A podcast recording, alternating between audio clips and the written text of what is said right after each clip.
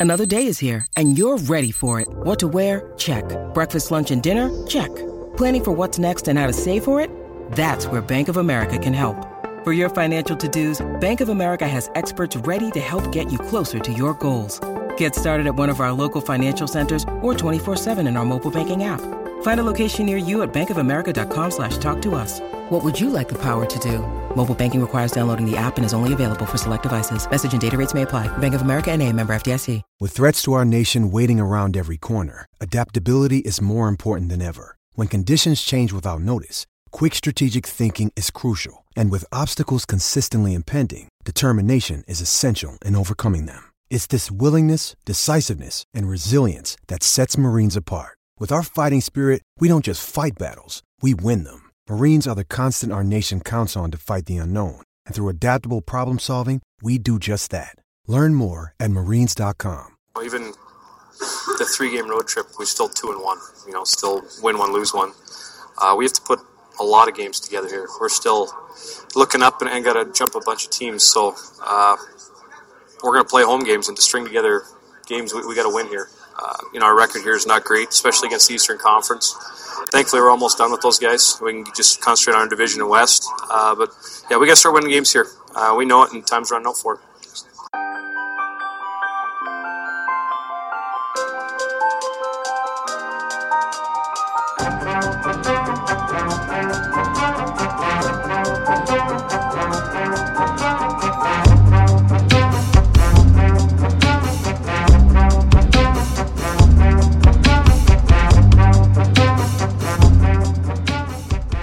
That's Edmonton Oilers center Mark Letestu talking about his team's performance in its recent three game road trip. While the games against the Montreal Canadiens, the Toronto Maple Leafs, and the Columbus Blue Jackets were decidedly the Oilers' best of the 2017 18 National Hockey League season, they're still seven points out of a playoff position in the Western Conference. Five teams sit between them and the filed wildcard spot in the West. On any given night, one or more of these squads will have gotten points from wins or overtime losses, making the climb to the playoffs a difficult one for Edmonton. But strong showings on the road trip provide some hope all is not lost for the Oilers. That said, the team enters a stretch of games against some strong Western teams the Nashville Predators, the Minnesota Wild, the San Jose Sharks, and the St. Louis Blues, all of which sit in a West playoffs position. I'm Rob Tychkowski. I'm Jim Matheson. And I'm Craig Ellingson. I talked to Robin Mattey, the Edmonton Journal's and Edmonton Sun's Oilers beat writers, about where the Oilers have been lately and where they're going, and how critical every game is becoming in our Oil Spills podcast for December 14th, 2017.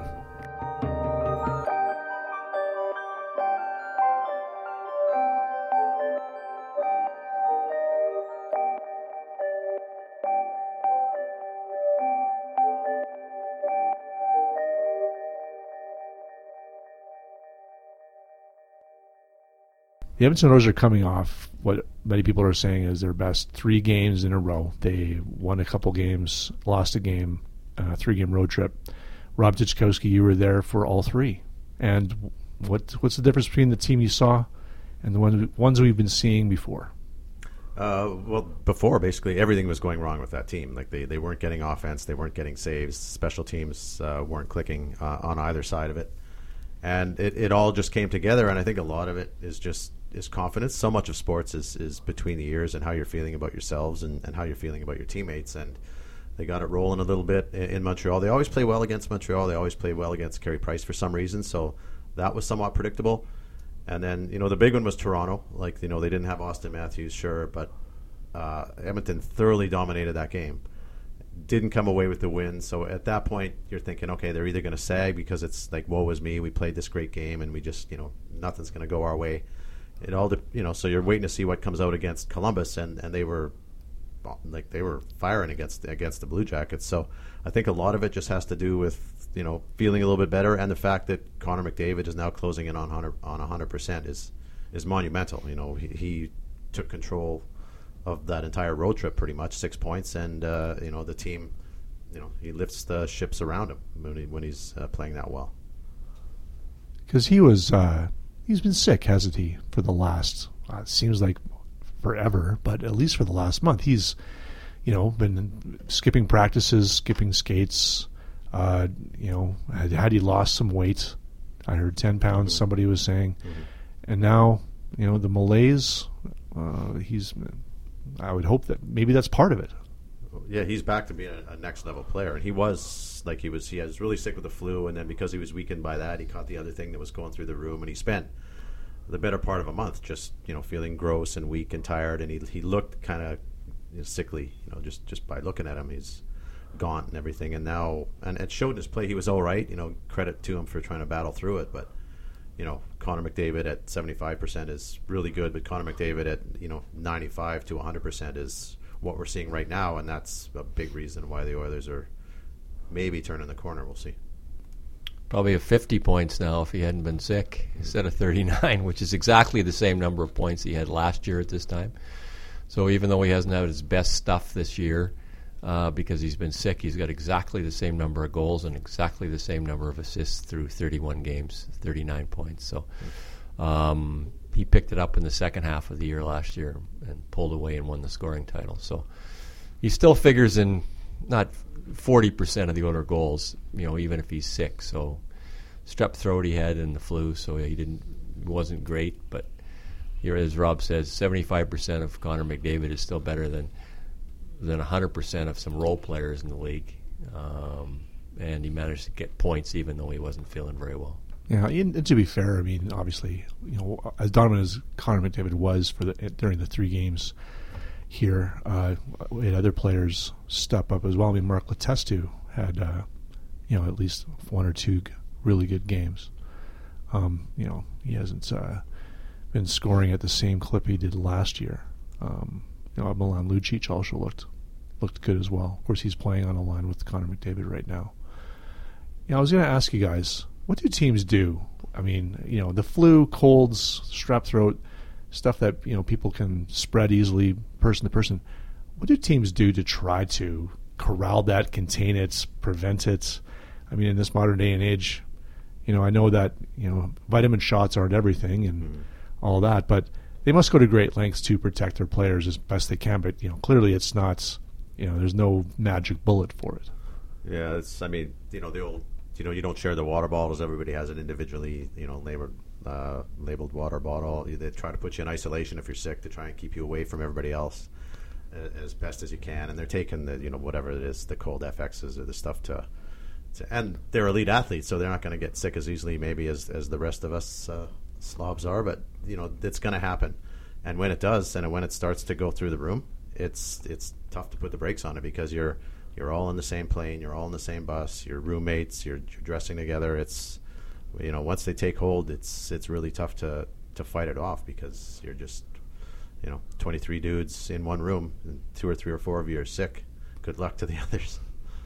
It's very difficult for any player to get through a season without getting sick. But when when it does get start running through a team, pretty much everybody gets sick, and they're not quite the woe is me like most guys in the world who you get sick and you know if you t- you have a wife she always says how come I can suck it up and keep making dinner and doing everything I have to do and you get sick and yeah. she says oh I feel terrible yeah okay but they're athletes and they do get sick and they but they do tend to come back a little quicker than uh, but they're also expending an awful lot of energy when they're at work than most people who are sitting at a desk or something so even though you're starting to feel better, your lung capacity probably is not at its best skating up and down the ice. It's almost as though you know when they built Rogers Place or I guess any team, you know, with it's you're almost tempted to protect your twelve point five million dollars a year investment in Connor McDavid by no, you have to live in this controlled environment apartment. You can't go out at night. You can't interact with anybody because you well, we need you to win.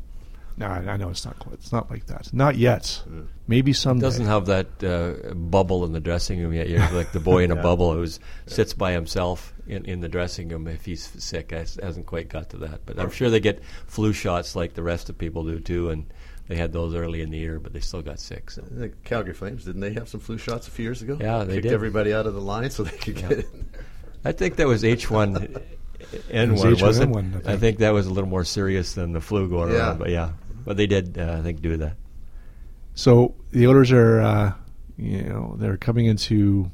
Uh, I guess it's been make or break for them for a few weeks now, but we're at a point where they're sitting seven points behind the final playoff spot. But not just that, there's a whole crowd of teams, you know, fighting for that position. You know, I think there's is it San Jose that's sitting in the final wild card spot with 35 points, but then right behind them there's Calgary and the Chicago Blackhawks, 35 points, and there's five teams between Edmonton and those teams, or you know, however many teams are between them. I think the Oilers would feel a lot more comfortable if they had a three in front of their their point total, because then the teams in the wild card is like 35, and they can say, okay, we got 30 here. We're not that far away. They still only got 28, and they know very well that when they're not playing that night, there's a couple of teams that are playing, getting points that they're not getting, and in a lot of cases, both teams are getting points because it goes to overtime or something like that. And um, have won six of the last ten games, and I don't know if they picked up one point in those in that last ten games. Yeah. They lost the point. They they went they went six and four. You know their best stretch of the season, and they went from six points back to seven points back. Like it's it's murder making up the grade. It's not the points. The points are tough. If you had to make up seven points on one team or two teams, it would be difficult. But to make have to make it up on five or six is, boy, that's a tall order because, like we were saying, like every night somebody ahead of you is getting points. So like when you're idle, somebody's getting points. When you lose, somebody's getting points. When you win, somebody's getting points. So you have to you have to go eight and two just to make up a couple of uh, a couple of those points. So you know seven is tough, but you know seven points is only a couple of wins, and you're three out with fifty to go. You're fine.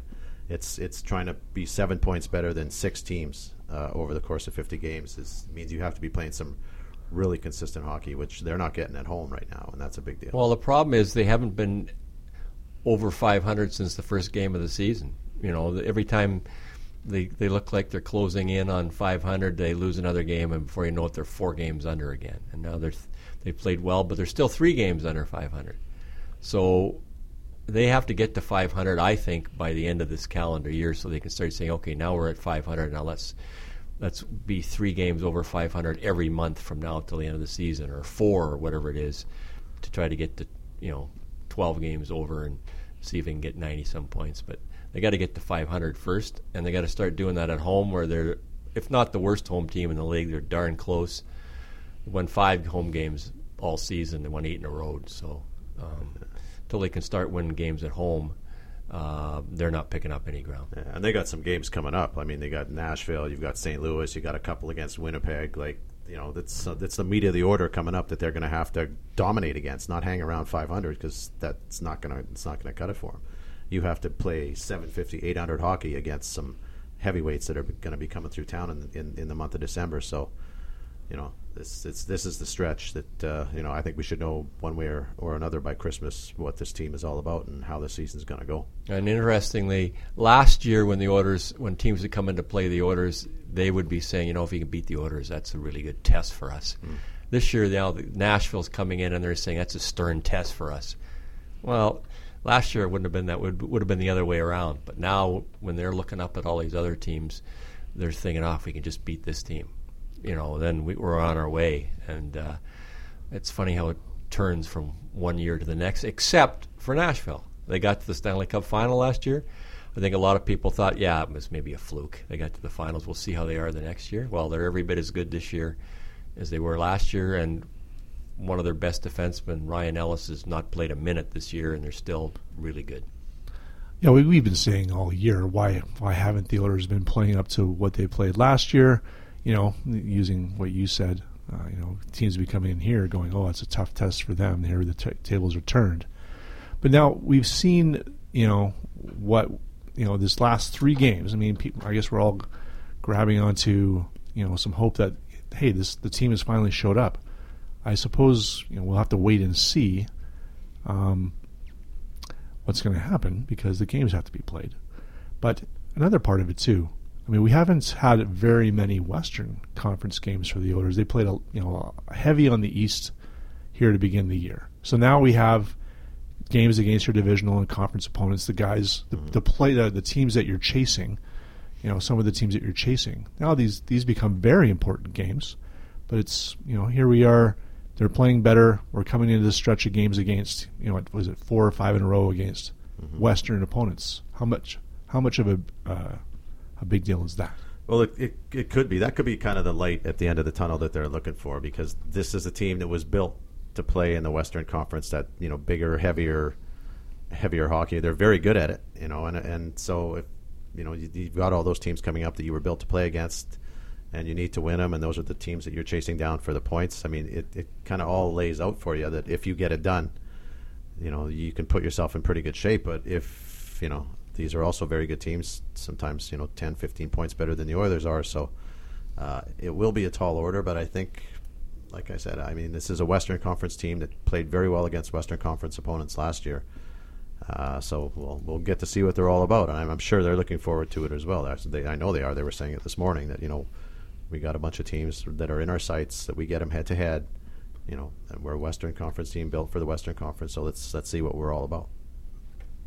You're right. Uh, I would suggest, though, a lot of these teams are in the other division in the Western Conference. They still don't play enough games against the teams in their own division. The LAs to, yeah, to even yeah. say, okay, if, if we could even get to third place in the in our division, we might not the wild it might not be as bad as trying to beat the wild card teams. Mm-hmm. Uh, but you know they've played so few games against the Pacific Division, and they get San Jose in this stretch before the end of the the year, but there's still an awful lot of Central Division games. You know, the St. Louis and and Chicago. Minnesota and Nashville and Chicago and uh, Winnipeg twice. I mean, they're still playing teams in their own conference, but they're not in their own division where you know they have to beat those teams to f- get a playoff spot in the top three. So. Yeah, they they're not picking up any ground against those teams. Yeah, keep themselves close so when the schedule is in almost entirely Pacific Division against Pacific Division, that they'll uh, they'll be able to work their way up. If they lose too much ground heading into that, they won't be able to catch up. Does the NHL schedule this on purpose, like heavy on divisional opponents later in the year? It's been that way for a long time. I mean, the Oilers aren't the only team. They, the Western teams play the Eastern teams in the first half of the season a lot, and then there's a, sporadically in the second half. But after Christmas, it's almost all conference games. Why is that? I don't know. They, they just get them out of the way. I mean, the Eastern teams are coming to West to play a lot of games too, so Yeah. they get the Western games out of it. They just figure the rivalries and stuff. They want those in the second half of the year, and uh, the problem is the games are easier to win in October than they are in January, Right. February, and March. And the Oilers did not play well enough in October, and that's how they dug themselves a hole. And I don't know.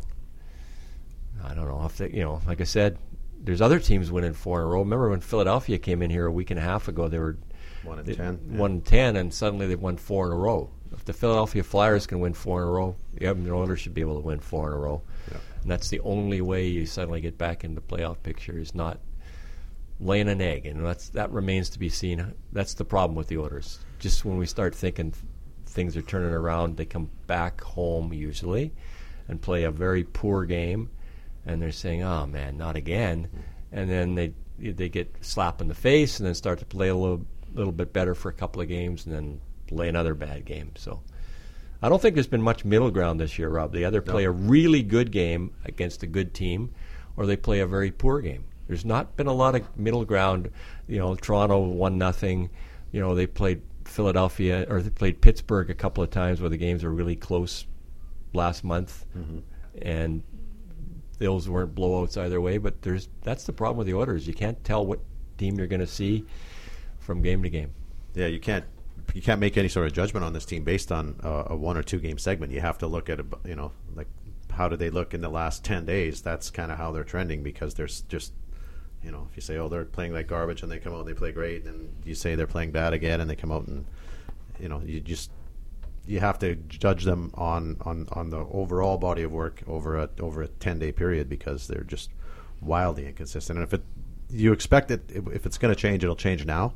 That the team we've seen over the past three games will be the team that largely we see over the course of the rest of the season. If not, it's going to be over very quickly. And if it is, then then it'll be an exciting, dramatic chase that they might have a chance in. But I think the time to see that consistency is like right now, literally today.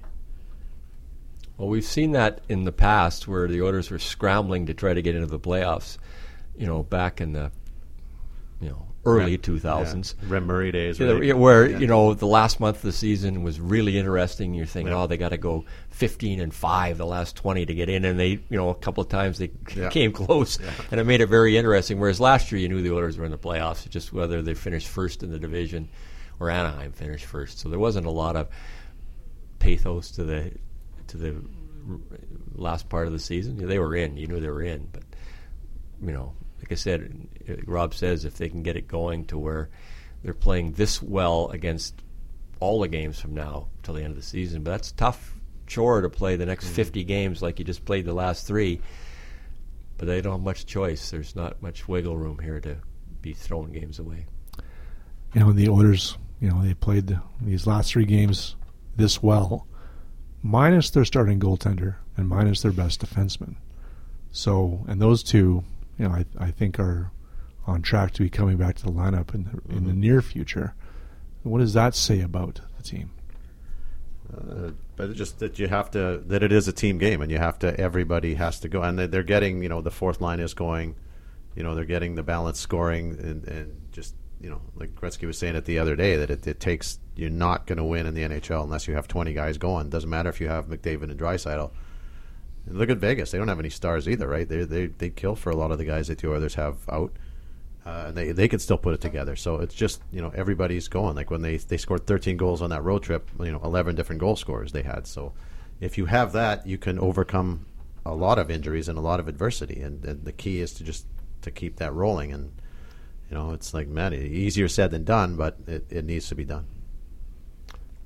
I think that an interesting thing is when they moved Draisaitl to center, give them three centers, most people thought, well, how's that going to work? Because Draisaitl by far is their best uh, right winger. Well, it, as it turns out, they finally got some scoring from some other people like Puljujärvi and and and Kara, two young players, a left winger and a right winger, uh, which gives them a little more faith that their wingers can score s- some goals, and all their di- all their strength isn't down the middle. And uh, Cammalleri's played quite well the last several games as well. So there's the three wingers in their top nine that are also doing some stuff. So that's a positive. Um, especially, I would say Puljujärvi, who looks like a, a player now. He looks like last year he looked lost most games after the first couple of weeks in the season. He played, you know, around 30 games, had one goal. So he looks like a, the fourth player picked in the draft right now.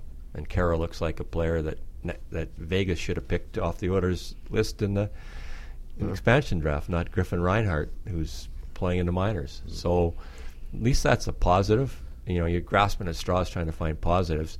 Uh, you mentioned about okay, they've they've been without Talbot and Sekharov, except Talbot has not been this this year's Talbot has not been last year's Talbot, so he's struggled himself. So if he was playing as well as he did last year, they would probably have four more wins anyway. I would suggest, and they would they'd have 35 points. They wouldn't be in this boat. Yeah, and, and what he looks like when he comes back will be interesting too. If he needs a couple of games to get back to where he was, then you know, you know that that might be tough. But some of those moves, like you know, going for going three centers down the middle, that like. You know, it, not saying it's on McLellan, but that could have been done a lot earlier than it was because he was married to that McDavid Draisaitl thing, and the team wasn't winning. They weren't generating any offense. They were the lowest scoring team in the league. They were pushing last place, and he just wouldn't budge on it. And then he then he went, you know, McDavid, RNH, and Draisaitl, and you know, guess what? There's there's a little bit more balanced scoring. The team's getting a little bit better.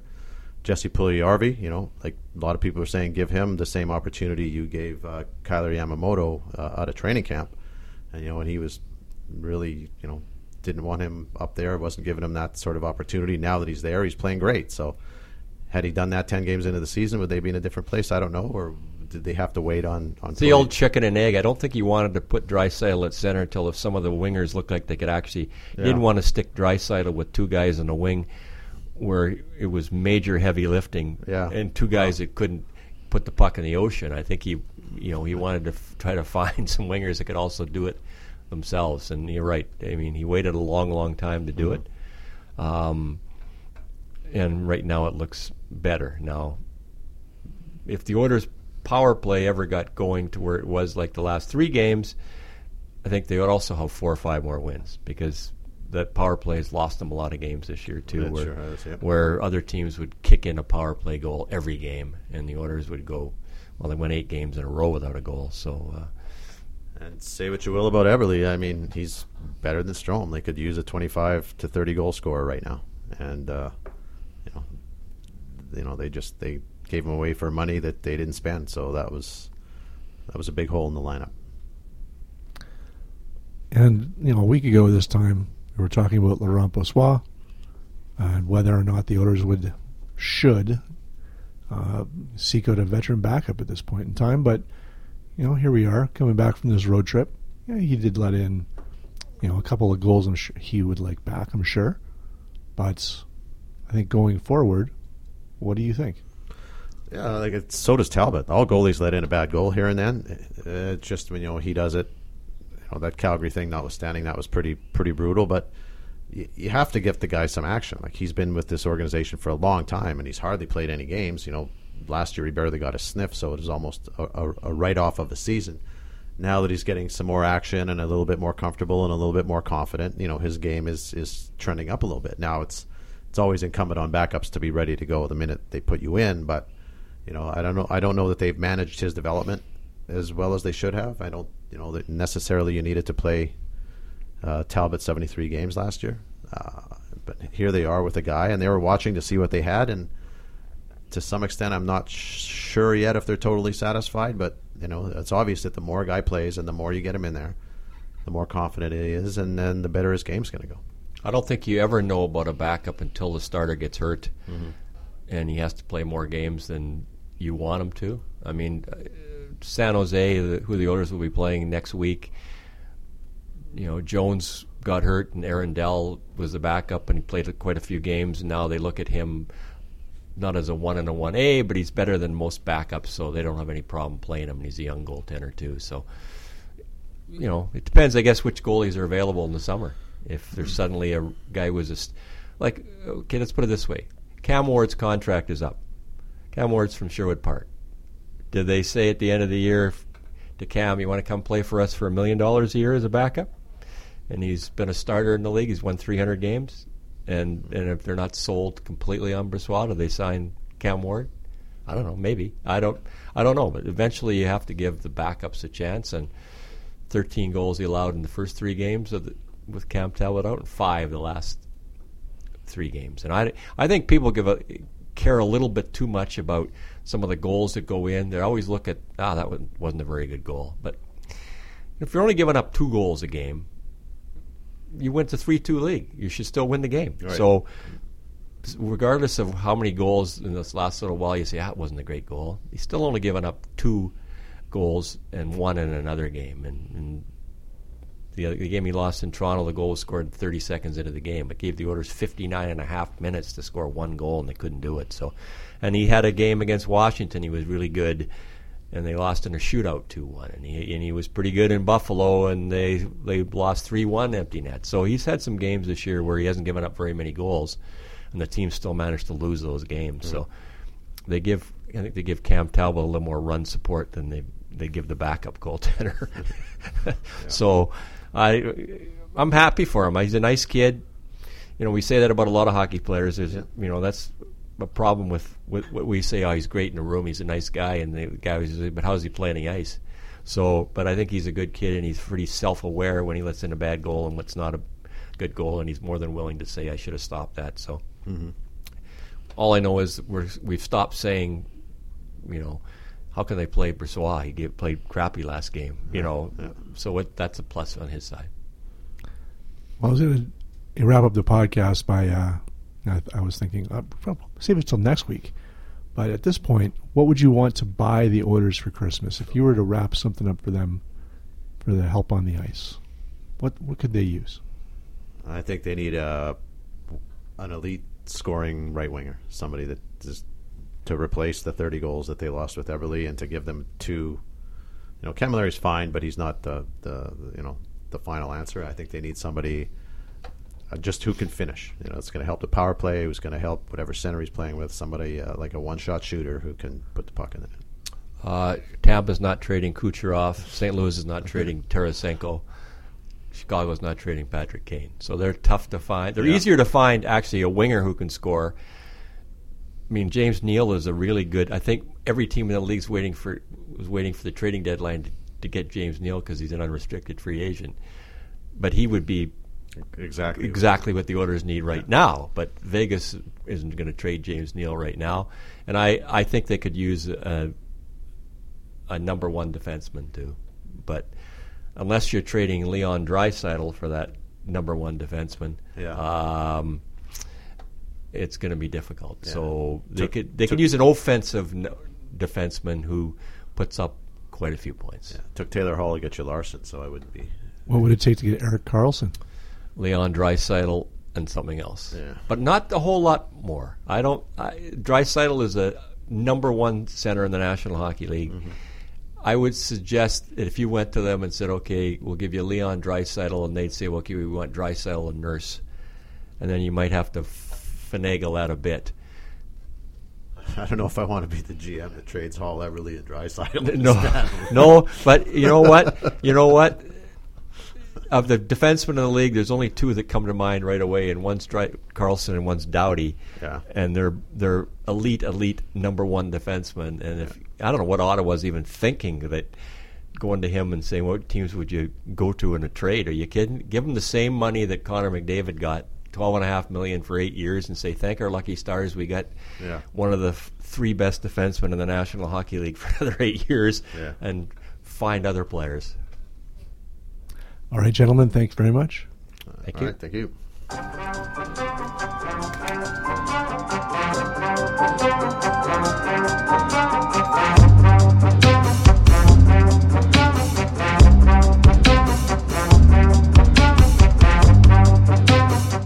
That's our Oil Spills podcast for today. You can subscribe to our show on SoundCloud and iTunes. I'm Craig Ellingson. Talk to you soon.